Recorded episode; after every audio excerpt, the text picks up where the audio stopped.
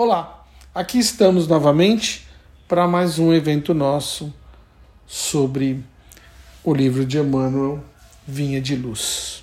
Iniciando o nosso trabalho, vamos fazer uma pequena prece. Jesus, nosso amado Mestre, ilumina-nos, inspira-nos e abençoa-nos, Senhor, com todo o teu coração, o teu amor e o teu carinho Permita-nos, Senhor, compartilhar contigo as orientações, entrever as oportunidades de crescimento e de auxílio. Que possamos, Senhor, junto de Ti, dar o melhor que temos para os nossos irmãos. E assim, contribuindo para o progresso e o crescimento de todos que estão ao nosso redor, que nos ouvem, que compartilham do ideal que desfrutam, Senhor, dessa oportunidade que o Senhor nos trouxe. Com as tuas bênçãos, dos nossos mentores queridos, do nosso Pai Celestial, iniciamos os nossos trabalhos de hoje. Que assim seja. Olá! A, a lição de hoje é o capítulo 15 do livro Vinha de Luz não entendem, querendo ser doutores da lei e não entendendo nem o que dizem, nem o que afirmam. É, é muito interessante lembrarmos que Emmanuel é muito profundo nas suas palavras. Esses episódios, essas passagens que lemos aqui, elas têm uma profundidade muito grande, muitas informações num pequeno texto. E o que eu recomendo é que leiamos várias vezes ao longo da nossa vida, porque em diferentes momentos que estamos experimentando diferentes experiências, temos interpretações diferentes. Porque o conteúdo é muito vasto e não dá para absorver tudo na primeira leitura ou numa única leitura. Por isso é um texto para estudar, ler, interpretar mais de uma vez. Hoje, vamos contribuir com a nossa interpretação, que nos parece muito interessante. Então, seguindo aqui.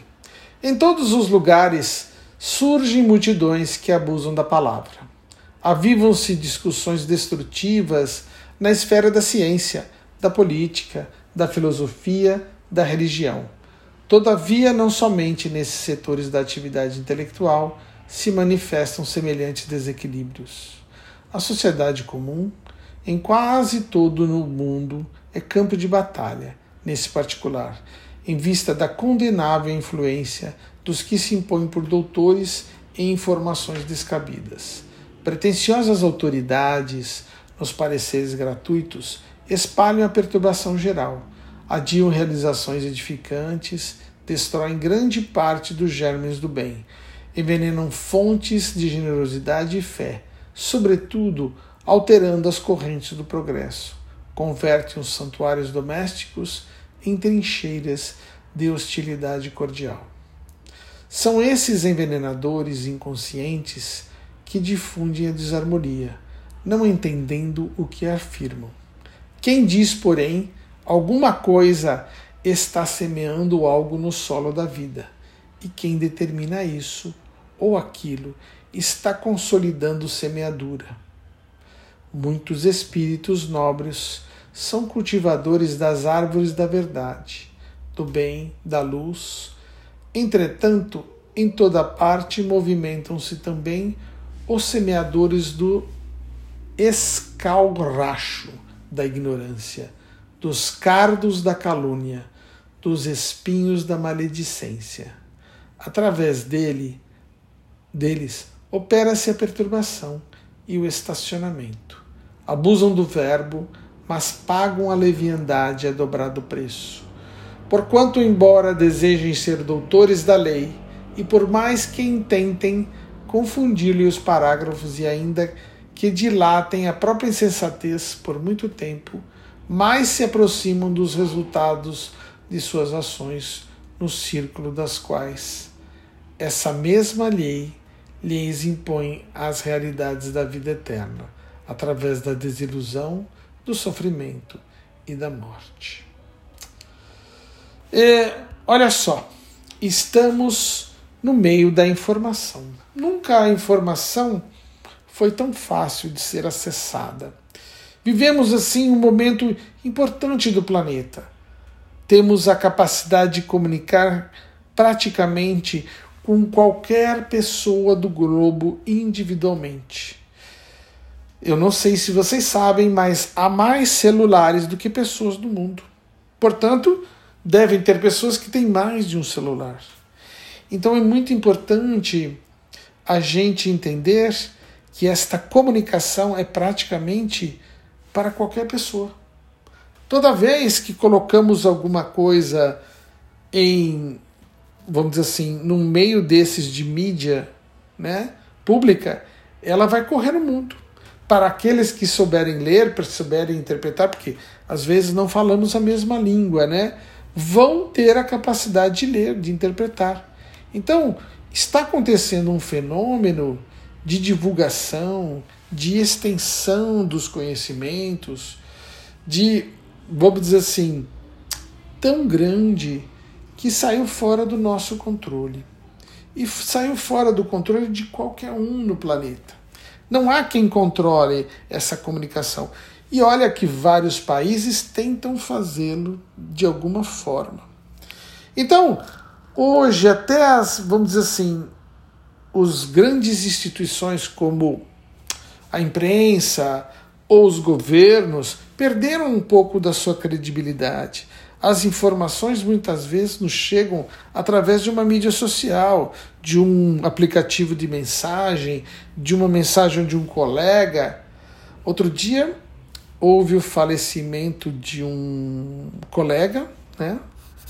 E eu fui mandar os pêsames, né, para ele, para a esposa, e ela falou assim: "Nossa, mas como que você soube? Eu acabei de saber".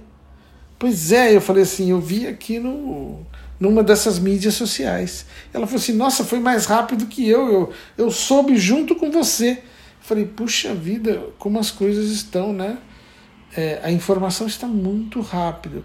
E com isso, nós temos que ter muita responsabilidade lembrando que tudo que dizemos é ação, é verbo, é criação. Tudo que falamos, tudo que pensamos pode se concretizar, dependendo da importância, da dedicação ou da força que colocamos nessas palavras ou nesse pensamento. Então, é muita responsabilidade para todos nós, porque vivemos imersos num mundo de pensamentos não é verdade? Então, é as, quais são as consequências daquilo que pensamos? Vivemos aquilo. Aquelas pessoas, por exemplo, que se atormentam preocupadas de passarem por alguma doença, podem muitas vezes acabarem sofrendo daquela doença que tanto temem e que tanto fazem para fugir dela, porque aquilo a está atormentando. Então a sua mente vai criar uma psicosfera de doença e aquela doença eventualmente pode se manifestar. Divaldo Franco diz que deve ser, devemos selecionar aquilo que ouvimos. E ele diz que seleciona aquilo que ele deixa entrar na mente dele não deixa nenhum pensamento daqueles insistentes ficarem perturbando a sua mente. Veja, eu pessoalmente não consigo fazer isso ainda, selecionar o que eu penso. Às vezes eu tenho alguns pensamentos que me vêm à mente, né, que são difíceis de tirar. E eu imagino que isso deva ser alguma influência, alguma uh, mentalização, algum envolvimento, não é verdade? Então, precisamos tomar cuidado também com aquilo que ouvimos e questionar: será que isto que estamos ouvindo é válido? Será que é interessante para nós? Vou contar uma passagem muito boa e muito importante. Dizem que Sócrates estava na época dele, em torno de 400 antes de Cristo, e Sócrates foi um dos espíritos precursores. Ele veio preparar com os seus ensinamentos, as suas reflexões, a vinda de Jesus. Né? para que tudo estivesse pronto, para que uma comunidade existisse, para que um povo pudesse interpretar e transformar a partir dos seus ensinamentos as novas propostas para um mundo melhor. Bom, voltamos aqui a Sócrates. E ele lá, de repente, recebe a visita de um dos seus discípulos. E aí ele falando: Sócrates, Sócrates, eu precisava te contar uma coisa. Aí o Sócrates falou assim: É, me contar uma coisa. É sobre um amigo seu. Sobre um amigo meu. Aí ele falou assim: Antes que você conte alguma coisa para mim, eu gostaria de saber se você passou esta informação pelos três filtros. Três filtros? perguntou o discípulo. Sim, toda a informação que vamos receber, ela tem que passar por três filtros. Aí o discípulo falou assim: Mas, mestre, e quais são os três filtros?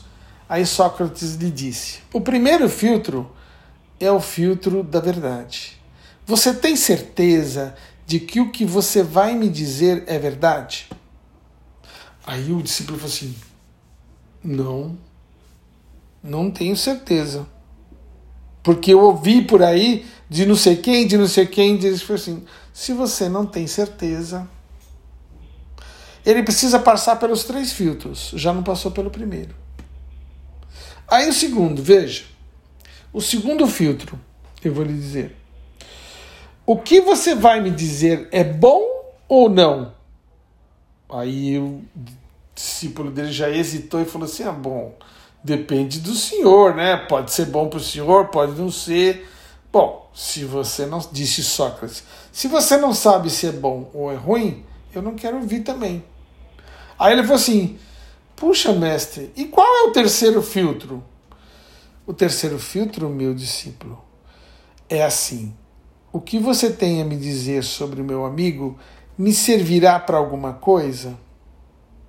Bom, disse o discípulo novamente, não sei, isso é o senhor que tem que saber.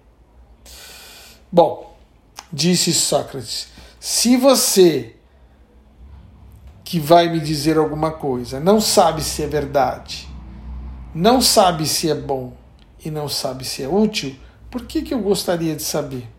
Eu prefiro que você não me conte. E saiu andando. E o discípulo ficou lá sem contar nada para Sócrates.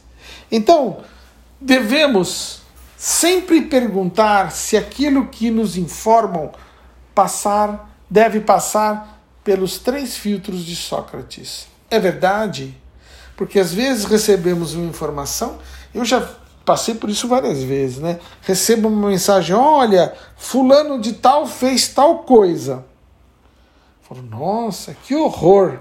Aí recebo uma outra mensagem logo em seguida: fulano de tal foi acusado de fazer tal coisa, mas é inocente.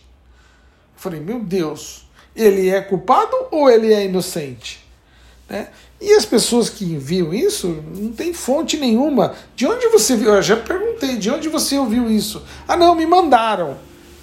Mas quem mandou? Ah, um amigo me mandou, né? Então, puxa, será que nós temos uma fonte? E hoje em dia está difícil a gente verificar a fonte, não é verdade? Está muito difícil, porque a gente vai procurar, às vezes, na imprensa, tem um, um determinado meio de comunicação da televisão, que fala tal coisa.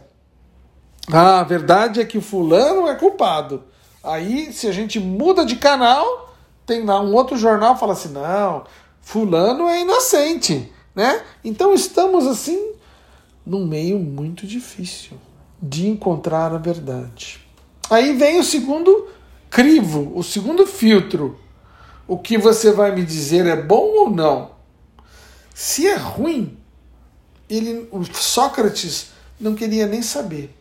E eu acho que aqui cabe uma reflexão muito importante.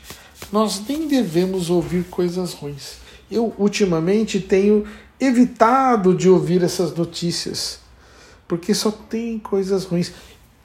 A maioria desses periódicos de notícias, eles se vangloriam de transmitir a maior quantidade de notícias ruins. Né? É difícil a gente ouvir uma notícia boa. Difícil mesmo. Seguindo o filtro de Sócrates, eu não quero nem saber. Né? E ainda tem mais um filtro, né?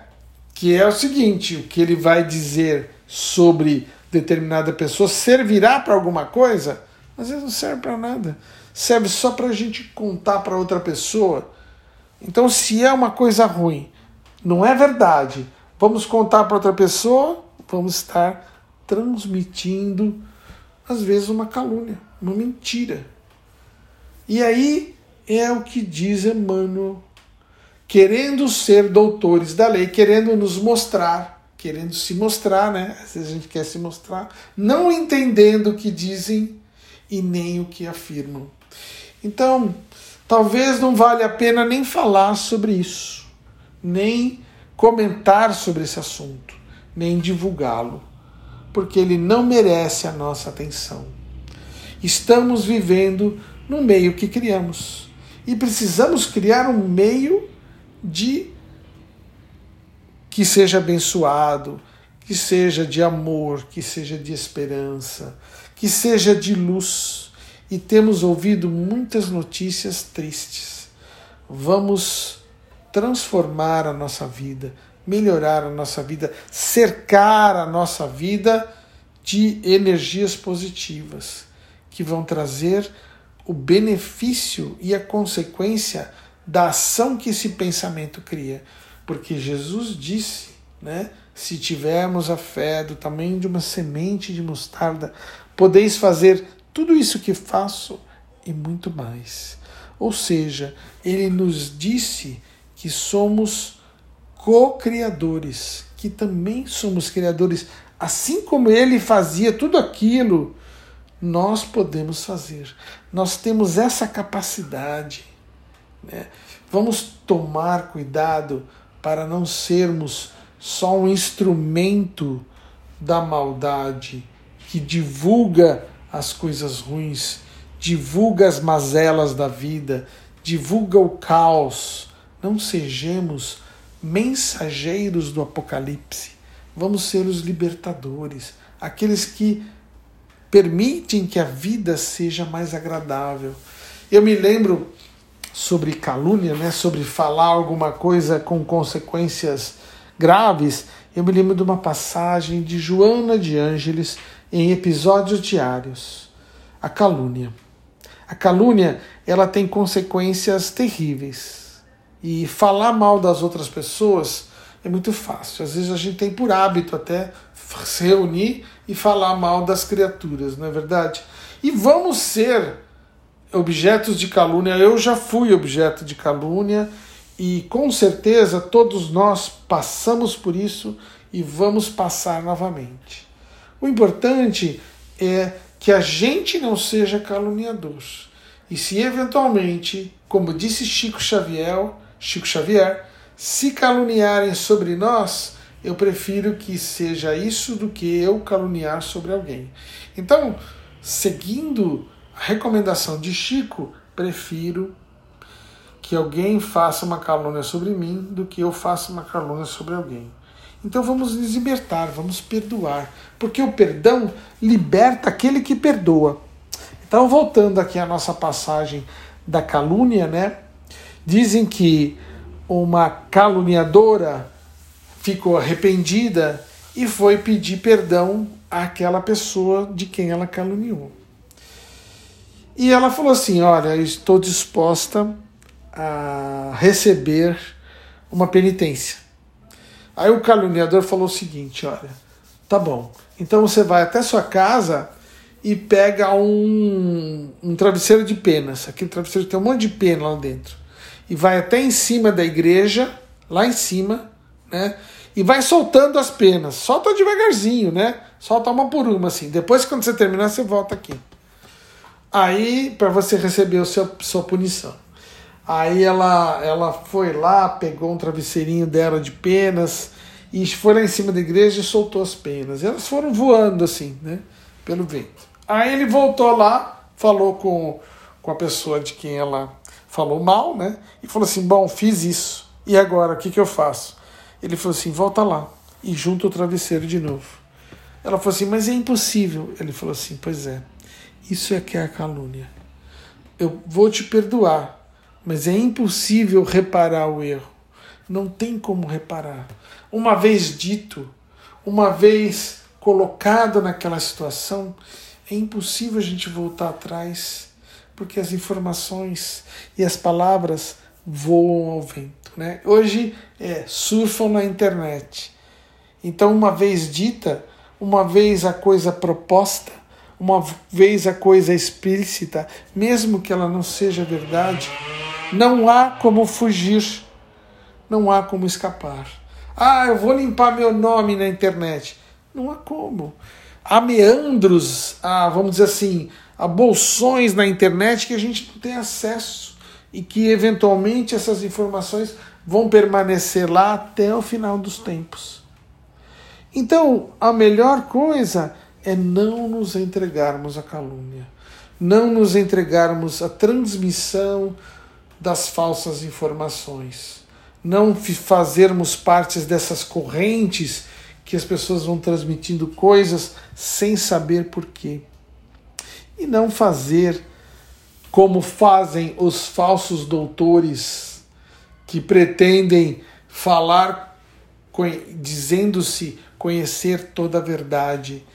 Porque ninguém conhece tudo, ninguém sabe de tudo. Só Deus sabe toda a verdade, né? Tem uma uma imagem, uma figura de linguagem de Emmanuel que ele fala assim que é, a verdade é um grande espelho e ele caiu sobre a terra, quebrou-se em milhares de pedaços. Só Deus consegue ver todos os pedaços juntos, mas cada um de nós pegou um pedacinho.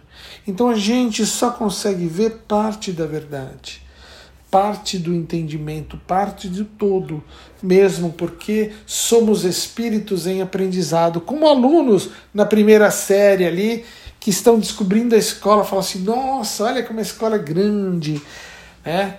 Diferente dos alunos que estão saindo lá da faculdade, já são tudo, tudo, né, cobra criada, assim, tudo esperto, tudo conhecedores das manhas e etc. A gente se torna mais maduro, a gente se torna mais experiente, mas mesmo assim, estamos no caminho do aprendizado, estamos sempre aprendendo.